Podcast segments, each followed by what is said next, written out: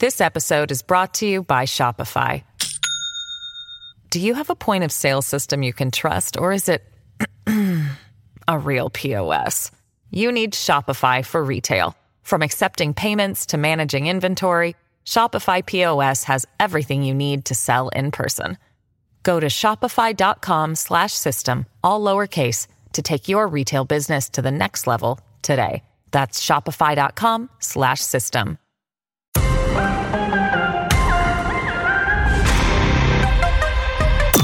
Judge Jeanine Pirro. She's the outspoken host. Judge Jeanine Pirro is dominating the headlines right now.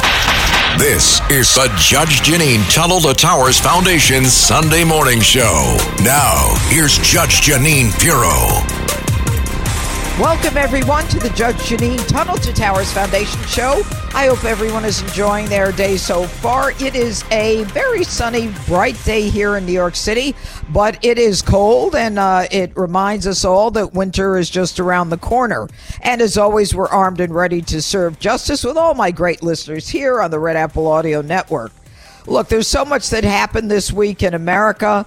The war in the Middle East continues to rage on with calls for a ceasefire by Students for Palestine, as well as protests around the world against Israel, while Israel engages in a legitimate response pursuant to the laws of war to the Hamas attacks on both Israelis and Americans on October 7th. In addition to that, we've got students in America who are Jewish students who are being threatened with physical violence. They're intimidated. They're afraid to go to school on campus. In many of the, shall I say, elite universities, and it's kind of ironic that it seems to be the big ones, Harvard, Cornell, Columbia, NYU, Stanford, the University of Pennsylvania, UC Berkeley, these so-called sophisticated places that are making Jewish students feel not only uncomfortable but unsafe. We're going to have an attorney on this morning who's going to be talking about the lawsuit, the civil rights lawsuit that he is bringing against NYU and several other universities on behalf of the Jewish students, as I said, some of whom are afraid to go to class. We'll also be talking to General Keith Kellogg on the military aspect of all this. We've got something like 61 American troops who have been injured, with many of them suffering TBI, traumatic brain injury, which can last a lifetime. And the United States' tepid response to these attacks on our soldiers, where, you know, we basically blow up a building that supposedly has equipment. And America is continuing to call on President Netanyahu to have a ceasefire. And finally, a fascinating guest, Mitch Albom, who's just written a book. You know him. He wrote Tuesdays with Morrie and The Five People You Meet in Heaven. His new book is The Little Liar. It's about an 11-year-old who never told a lie, but when the Nazis invade his home, the trustworthy boy is discovered by a German officer who offers him a chance to save his family. All he has to do is persuade his family and Jewish neighbors that if they get on these trains, they'll be safe. And the little boy at some point realizes that he's sending them to their death. The book, The Little Liar, Mitch Albom, is prescient. I mean, talk about being relevant to today and what's going on. It is a very, very good book by a man who sold over 40 million books, folks. So there's a lot of upset going on in our country today, and we're getting right to the core of it today. On the Tunnel to Towers Foundation show. And, of course, never forget, that's the commitment we made on 9/11. Honor it by donating $11 a month to the Tunnel to Towers Foundation at T2T.org. That's T, the number 2, to T.org. And up next here on the Judge Jeanine Tunnel to Towers Foundation show, I will first be speaking with Marc Kasowitz, who is the attorney who is bringing the civil rights lawsuit against New York University on behalf of those Jewish students alleging egregious civil rights violations for its anti-Semitic hostile educational environment. Stay with us. This is the Judge Jeanine Show.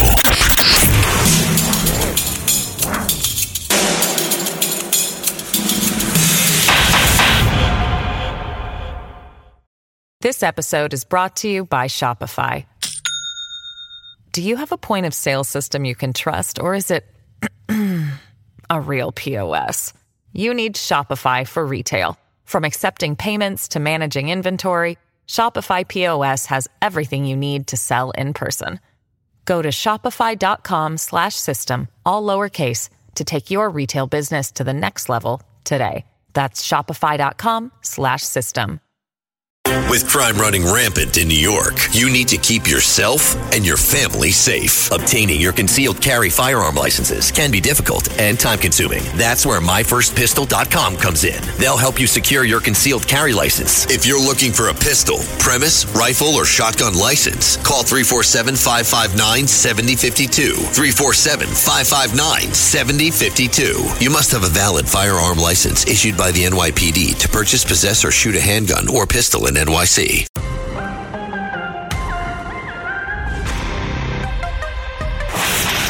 This is the Jeanine Pirro Show. Now, here's Judge Jeanine Pirro. Welcome back to the Judge Jeanine Tunnel to Towers Foundation Show. Joining me, an experienced attorney described as, quote, the toughest lawyer on Wall Street. Please join me in welcoming Marc Kasowitz to the Judge Jeanine Tunnel to Towers Foundation Show. Folks, I'm not going to spend a lot of time talking about his background, but this guy is the real deal. He's represented major companies and has gotten incredible verdicts.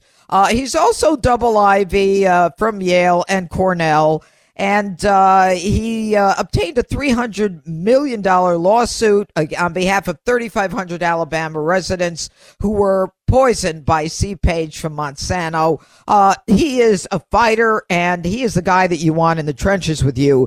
And when I heard that Marc Kasowitz was representing the students, the Jewish students, alleging egregious civil rights violations for the way they were being treated on New York University campus, I called him up immediately. I said, we got to get him on the show. So, Marc Kasowitz, good morning, and thanks so much for being with us. Good morning, Your Honor. It's a privilege to be on your show. Thank you. All right, let's get right to it. What is happening to students on universities, Jewish students, is anti-Semitism, per se, as the lawyers would say, and it is not only real, but it is shocking that it is 2023, and we've got Jewish students who are, whether it's Cooper Union running into a library thing or being cursed at, Jewish students afraid to wear the Star of David. I mean, talk to us about this lawsuit and how you got involved. Sure, Judge. Look, it is shocking on major campuses of what are supposed to be elite universities in this country. The administrations of those universities are permitting and tolerating really virulent anti-Semitism against their Jewish students. I mean, NYU is the first university that we've sued, but NYU's track record of dealing with anti-Semitism on its campus is nothing short, as we allege in our complaint, is nothing short of abysmal. Really? And so this is not the first time? It's not the first time, I'm afraid. I mean, look, let me give you a little sure. Let me give you a little history here, Judge, so you can understand, and so your listeners can understand really how bad this is. Mm-hmm. It didn't just start with October 7th. October 7th is a kind of match which really lit kerosene to the fire, but the fire has been burning at NYU. I mean, there have been, and our complaint details this, there have been a litany of anti-Semitic events at NYU now going back for years. And the Students for Justice in Palestine, this really hateful group, SJP, right, has been behind a lot of these incidents. Back in 2014, they organized a campaign to put eviction notices under the doors of student rooms at one of the dorms at NYU. And this was a dorm where there was a large percentage of Orthodox students. And the Orthodox students, that there were Orthodox students there because the elevators were self-operating so that on the Shabbos, the students wouldn't have to press a button. Exactly. And so SJP, I mean, this is just the beginning of it. They put out all these eviction notices. The students were, thought that they were being evicted. Complaints were made to the university, and the head of the residence life and housing office was asked to look into it. Said that they would follow up, but they took absolutely no action against SJP at that time. And they said this was sort of a prank that had gone wrong. By contrast, when there was a similar incident at Northeastern University, the people responsible at the SJP group there were immediately suspended. Well, let me ask you this, Marc Kasowitz. Yeah. I mean, there is a history. It can only help your lawsuit. But, why is it we're talking Harvard, Cornell, Columbia, NYU, MIT, Stanford, University of Pennsylvania, UC Berkeley? These are all the elite schools. Why is there such pervasive anti-Semitism? I'm not even getting to the point of the administration pretty much bowing to the Students for Justice in Palestine. But why in these schools? Well, I don't have the, I wish I had the answer for that, Judge. I don't have the precise answer as to why anti-Semitism has been so virulent at these schools. But I can point to two things.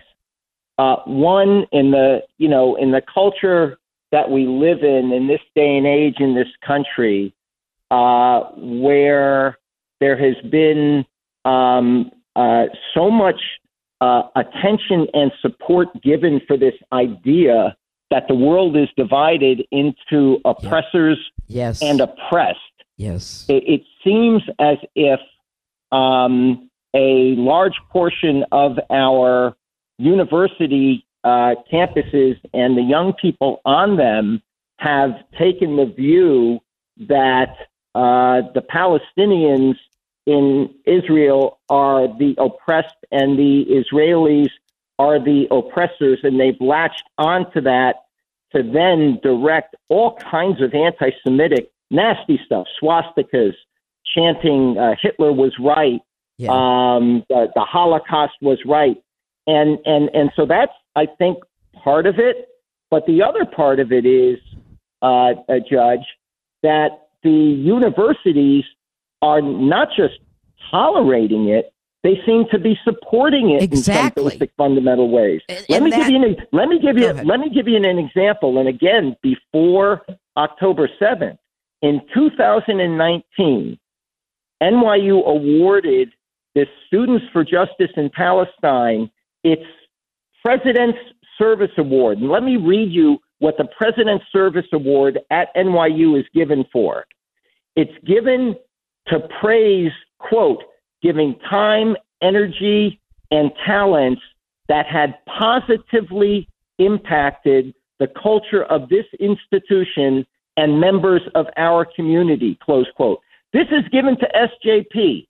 SJP is the group on NYU's campus and a lot of other campuses that are calling for the annihilation of the Jewish state and the annihilation of Jews, and they were given by the then president of NYU the President's Service Award. By contrast, at or about the same time, other colleges like Fordham, Brandeis, Florida State University, and Lafayette College have refused to recognize SJP on their campus and have banned it from the campus. Yeah. And here we have the president, the then president of NYU, giving it their highest award. Your Honor, this is incredible. It's unfathomable. But let's talk about your lawsuit. You are bringing a federal civil rights lawsuit in the Southern District of New York. And what does your lawsuit allege?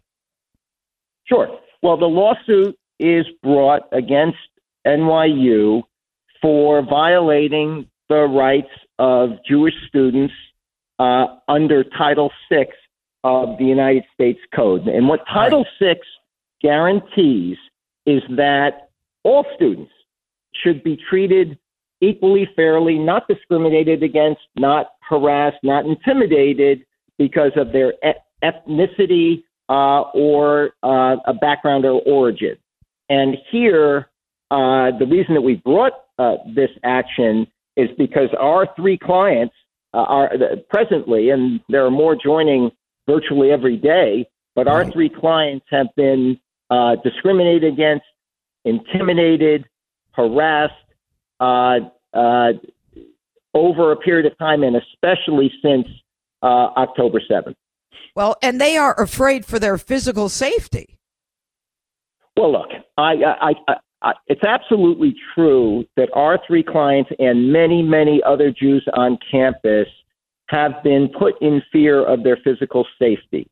And they've been put in fear of the physical safety because there have been these powerful outbreaks of anti-Semitism and raucous rallies and demonstrations and posters of abducted people in Israel being torn down. Yes. And what is the mentality behind that, Marc Kasowitz? Well, why would they tear down a poster? What is their purpose in doing that? How do they benefit? I think the way that the anti-Semitic students and faculty, and there have been faculty that have been caught doing this as well at NYU, and I think the benefit that they perceive they get from this is the intimidation of Jewish students on campus. And the striking thing about this, Judge, is that the university has not been holding any of the people who've engaged in this hate speech or engaged in the tearing down of posters or engaged in the shouting that Hitler was right. Just to remind your viewers, I mean your listeners, Hitler was responsible for the murder of 6 million Jews. And for people, students on a campus in the year 2023 to be proclaiming to Jewish students that Hitler was right, I mean, that's a pretty intimidating action, don't you think, Your Honor? That is, I mean, it's horrible. Anyway, Marc Kasowitz's lawsuit against NYU and several other universities for the anti-Semitism and the treatment of Jewish students. We wish you a great deal of luck, but you don't need luck. You just need the experience, and you need the facts and the law, and I think you've got all three. Marc Kasowitz, thanks so much for joining us this morning. Judge, what a pleasure. Thank you very much for having me. All right. Yep, and thank you. Up next here on the Judge Jeanine Tunnel to Towers Foundation, I will be speaking with General Keith Kellogg and as well as author Mitch Albom. It's all coming up here on the Red Apple Audio Network.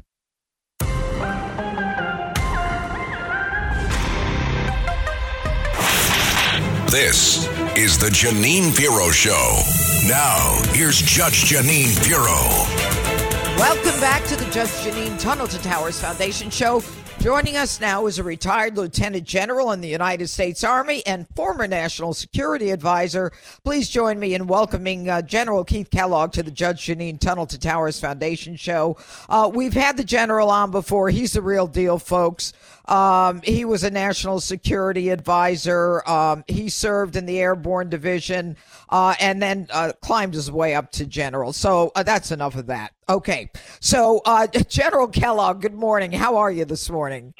Judge, I'm doing great. Thanks for having me on. Really, really good to be with you. Well, it's great to have someone on who knows of what he speaks. So I want to first talk about the number of hits that have occurred by the Iran proxies against our military bases and have injured, as I understand it, a significant number of American soldiers, many of them with what's called TBI or traumatic brain injury. They say it's between 60, 61. Do you have any idea how many of our soldiers have been injured by these proxies?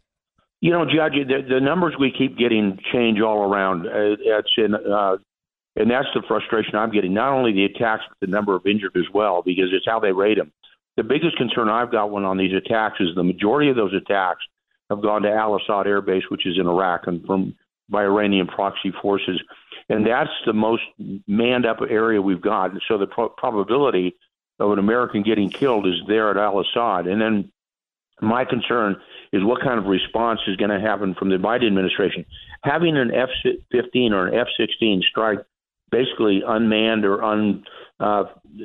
populated areas is really, really foolish. They're just asking for a greater problem coming up.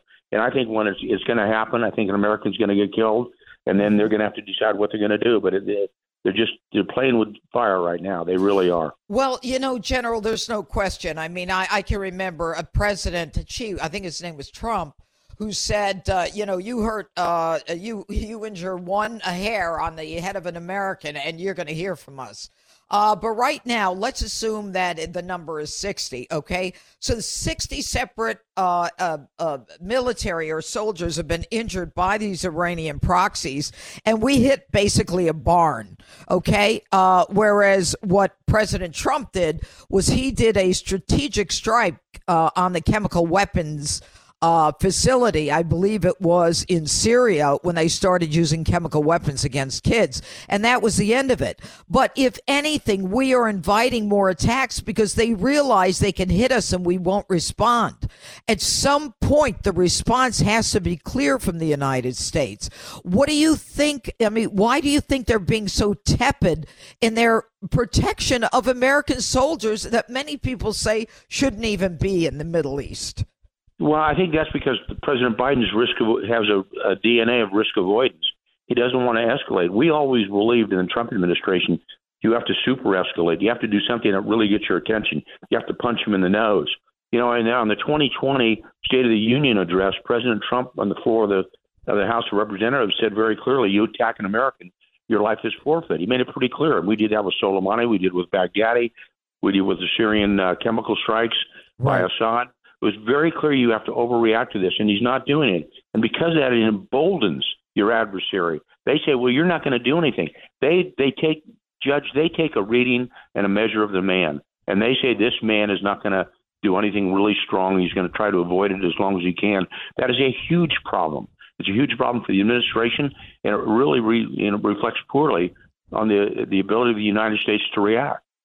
Well, you know, the United States from the inception has said, slow down, slow down, slow down. And it's almost given, you know, the world and by the world, I don't mean most of the world, but this whatever organization is behind this anti-Israeli, these marches and protests and riots, it just gives them more time for them to coordinate and try to make a statement to the world as if Israel has done something wrong. I mean, and to be honest with you, Netanyahu is in a bit of a bind right now because now they're talking, they've been talking about ceasefire for the longest time, the Americans, Blinken and Biden, but now it appears that there is a real concerted effort for a ceasefire to get a large number of hostages out. Have you heard about this? Yeah, Judge, and it's really wrong. Look, we're pressuring Netanyahu to basically go to a ceasefire or a pause. Here's the mistake you run into, Judge. When you're on the offense and you have the initiative in a military operation, which clearly Israelis do by isolating Gaza City itself and going after Hamas, you should let them do it. Because what will happen is when you go into a pause or ceasefire, then they are allowed to reconstruct what they have done in the past. And they're only talking, quote, 50 hostages. Well, there's more Americans hostage than 50 right now. we believe. We really don't know. And they've also said they're not going to release any soldiers of the Israelis that they have picked up from the Israeli side as well. This is foolish. My concern with President Biden, he should just stand back and let Netanyahu do his job. It's going to be tough. It's going to be hard. By the way, it's hard enough as it is going into a city. But let him continue to attack and basically eradicate Hamas. I thought what happened recently when the Israelis made a comment, I believe it was yesterday, when they say that if you are part of Hamas, you are not safe anywhere. That's the right message to send out. And what he's basically saying, those of you that are leading Hamas in hiding or in Qatar or places like that, your life is forfeit. That's exactly the message that needs to be sent to Hamas. But we're not doing it.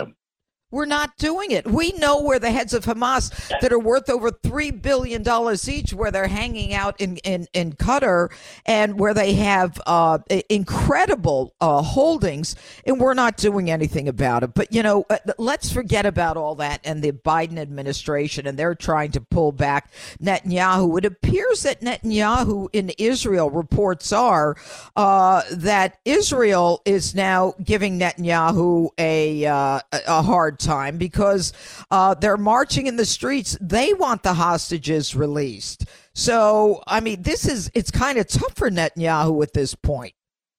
Yeah, you know, Judge, it is. But, you know, this is one of those, and this is hard to say and it's hard to accept, but it's reality. You basically have to forget about the hostages in the sense you have to complete the military operation. It's hard enough to do. And I know that sounds really cruel. It sounds really hard. But you have to look at the long term, and the long term is the eradication of Hamas. A lot of those hostages are dead, or they're gone, or you'll never see them again. For example, the Israeli soldiers, to include a general officer they captured, you have to write them off. And I know it's a hard thing to say, it's tough to accept, but it's a fact of reality of war, and you've got to let Netanyahu finish the job. They've got to eradicate Hamas, and then they've got to figure what comes next in Gaza. Well, you know, and I get it. It is hard to say. I understand it. I understand the military perspective. So why did they release? Why did they end up releasing a couple of the hostages? And they said that they were treated well, and they're still alive. And yet they were brutal. They were barbaric. They were medieval in how they killed the Israelis. I mean, you know, I'm not there. They've got us between, you know, from right to left here, not understanding how they're treating the hostages. Yeah, and you see, it goes back to what was called the Stockholm syndrome. Years and years ago, hostages were actually taken inside a bank in Stockholm, Sweden, and they actually started to align themselves with the people who were holding them hostage. You're seeing the same thing now, and they're releasing them in just a two or three at a time, and you just can't accept that. You have to say no. Release them all, and they're not, unfortunately, Hamas is not going to do it because a lot of them are dead. So that's what I'm talking about. You have to kind of put blinders on, and again, I say it for the third time. It's so hard to accept, but you have to do that. That's the only way you're going to finish these guys off. And Hamas is dedicated to basically the eradication of the Jews in Israel, and Israel itself as a state. No question. So there's no question. Do you think the generals are telling this to Biden and he just won't buy it? I mean, is this like accepted military, you know, dictum? You know, Judge, I hate to say this because I know some of them. I don't think they're the strongest advisors. They may tell it to Biden, but in the back of their mind, I'm just not too sure that all of them have the intestinal fortitude to pull it off. And I think you surround yourself with advisors that think a lot like you do as an individual, and I think that's what he has done. So maybe there are some advisors out there, but I think some of them are just based, you know, let's pull back and rub our hands in a negative manner. No, you need to have very forceful individuals in there and say, press the attack, keep going forward. Netanyahu thinks like that. Remember, he lost his brother, who was a very special forces commander during the Entebbe raid. He understands the difficulty of this. And we just should let them do the job. General Kellogg, thank you so much for joining us. We appreciate your intellect and the force with which you deliver your message. You have a good day, General. This is the Judge Jeanine Show.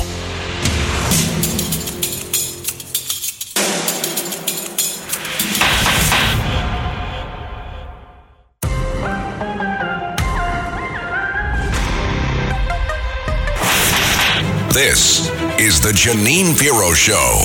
Now, here's Judge Jeanine Pirro. Joining me this morning is author, journalist, and a musician, which is kind of an interesting background. But when I tell you something even more interesting, you may know who he is. He's an author who has sold more than 40 million books worldwide. And if you don't have one of his books called Tuesdays with Morrie, make sure that you put it on your bucket list, because I think everybody needs to read that book to get a sense of kind of what it's all about. And of course, I am talking about no one other than Mitch Albom, who we are certainly honored to have join us today. Mitch, how are you this morning? I'm fine, Judge Jeanine. How are you doing? I am very well, thank you. And we're delighted to have you on. You know, your latest book, The Little Liar, is a very interesting book and couldn't be more timely given the unfortunate events that are occurring worldwide and what's going on in the Middle East. In The Little Liar, it is the story of an 11-year-old who never told a lie, but when the Nazis apparently invaded his home in Greece, the trustworthy boy is discovered by a German officer who offers him a chance to save his family. All he has to do is convince his fellow Jewish residents to board trains heading to new homes where they are promised jobs and safety. Talk about it, Mitch. Where did you get this? Where did this come from? Well, it's inspired by an actual series of events. That is what the Nazis did, not just in Greece, but in other places, to get the Jewish people and other people that they persecuted, Christians as well, to get onto these trains that were actually headed to the death camps. They would use their own people to lie to them. They would trick them. And I thought this was just a terrible perversion of the truth. And so I used an 11-year-old boy who'd never lied before and doesn't think that he's lying then because he's just trustworthy. And they say, all you got to do is just tell the people there's going to good jobs and good new homes, and then we'll let you go back to your family. So he does this day after day, thinking he's doing the right thing, until the last day when he sees his own family being shoved onto the train and, you know, somebody yells out, they're taking us to die. And suddenly he realizes that, that he's been tricked. And he's been telling people that he loves and cares about in his neighborhood that it's going to be safe, and they don't let him go. So he's separated from his family. And it shows from that point for the next 40 years the effect of that one lie had on him, had on his family, had on the Nazi officer who tricked him and whatever. You know, so sort of be a parable about the value of truth and the dangers of lying. Yes, and unfortunately, he had been taught not to tell a lie, and at 11 years old is incapable of discerning, you know, the vicious intent of some individuals. And so, I mean, I have the book in front of me. I've not finished it, but he's got to live with this incredible guilt. And, you know, a lot of people live with guilt, and I wonder, certainly not to the level that we're talking about in your book, The Little Liar, Mitch Albom, but, you know, with throughout their lives, and it interferes with their ability to live a normal life or a happy life. And is there a happy ending here? There is. And, you know, if anybody knows my books like Tuesdays with Morrie or Five People You Meet in Heaven or other things like that, they know that I'm a hopeful person, and I write to try to inspire and to hope. And I thought, well, how can you have hope in against the most hopeless of situations? And that's kind of what the book deals with, and how we want to be forgiven for the worst thing that we did. I sort of ask readers to say, well, what's the worst lie you ever told? And what would you do to be forgiven that lie? And the little boy's name is Nico. You know, he spends his whole life trying to make up for what he thought he did. And meanwhile, a couple members of his family and a little girl who always loved him, even when he was 11, spend their lives trying to find him, to forgive him. He changes his name. He changes his identity. He moves around countries. He actually becomes a pathological liar. He goes from being the most honest person in the world to a guy who can't tell the truth anymore because it makes him feel so guilty. And he becomes, not surprisingly, as brazen liars often do, he becomes incredibly successful and makes a lot of money, and becomes like a reclusive millionaire hiding, you know, out in a corner of America. And it's only when his brother and this girl finally find him, you know, that you find out if he's going to be forgiven or, you know, we have to sort of confront what he's done. You know, but it is so timely right now, Mitch Albom, given the fact that we've got so much turmoil in the Middle East, that the Israelis were attacked by Hamas. And now, of course, and we talked about it through the show earlier about, you know, the military aspect and then the impact on Jewish students in the United States. I mean, it almost is a repeat of the Holocaust. I mean, it is a frightening time for Jews to live. It is. And, you know, and sadly, this is something that happens every few decades or centuries, it seems, that anti-Semitism just rises up and becomes a thing that Jewish people have to deal with, and the lies that come with it. You know, Hitler's people, Joseph Goebbels said, a lie told once is easily seen as a lie. A lie told 1,000 times becomes the truth. And the Nazis relied on that, and so do all terror groups, rely on telling you something over and over and over again until you believe that it's the truth. And, you know, we have to be very careful about that in our society, and we have to work very hard to try to find out what really is the truth. Because with social media, with, you know, AI, with all that, it's very difficult to know what you're being. Well, but the impact, Mitch Albom, of, you know, people tearing down posters of the hostages taken by Hamas. I mean, it's almost as though there is this movement in America that denies. And to be honest with you, Mitch, it is anti-Semitic. People who you know, we didn't imagine. We understand Hamas is anti-Semitic. We understand in the Middle East. But America is supposed to be the place where all of us are open and free, you know, to people from all over the world, as evidenced by our southern border. But at the same time, Americans are so willing now to see Israel as the oppressor and, you know, as the state that needs to be eliminated. And it's kind of stunning to me that this is happening so easily and so quickly on TikTok and on social media. I mean, how did Americans get to the point where Israel was our one true ally, democracy in the Middle East, to now the anti-Israel sentiment in this country and in universities, and not only in universities, seems pervasive? Yeah, well, I think we need to remember that it isn't everywhere.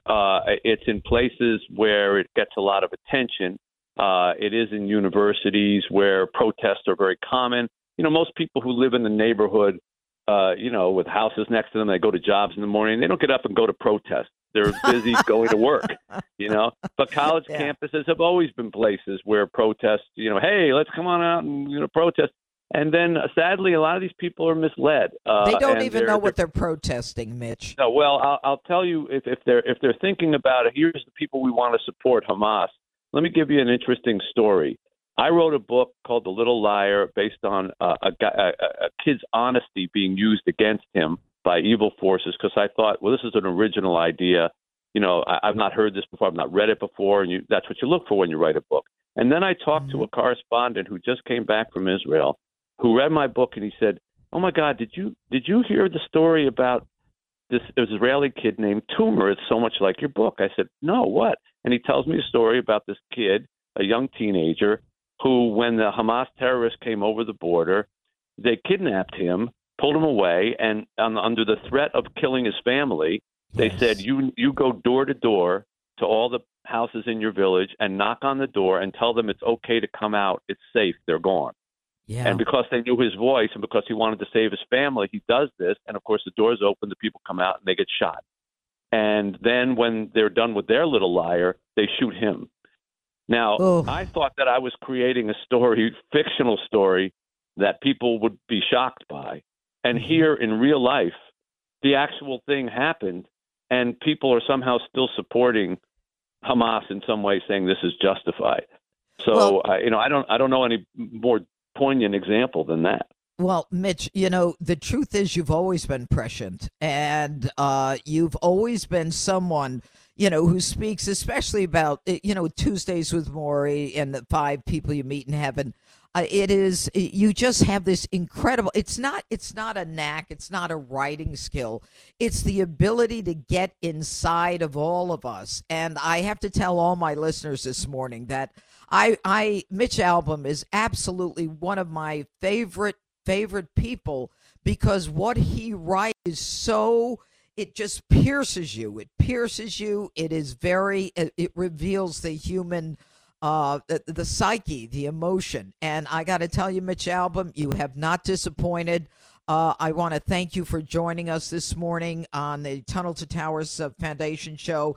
Everyone, you've got to get the book, The Little Liar. Mitch Albom, at his finest. He's at 40 million books worldwide. He'll be at 50 million in no time. Mitch Albom, we love you and we thank you for the work that you've done. God bless you. God bless you too, Judge Jeanine. Thank you so much for such kind words. Oh, they're deserved, truly. All right, everybody. I can't believe we're out of time already. I hope you enjoyed the show as much as I did. Some fascinating guests this morning. Make sure you join us right back here next week. Same time, same place, same me for the Judge Jeanine Tunnel to Towers Foundation show. Everybody stay safe and have a great day. God bless you. Take care.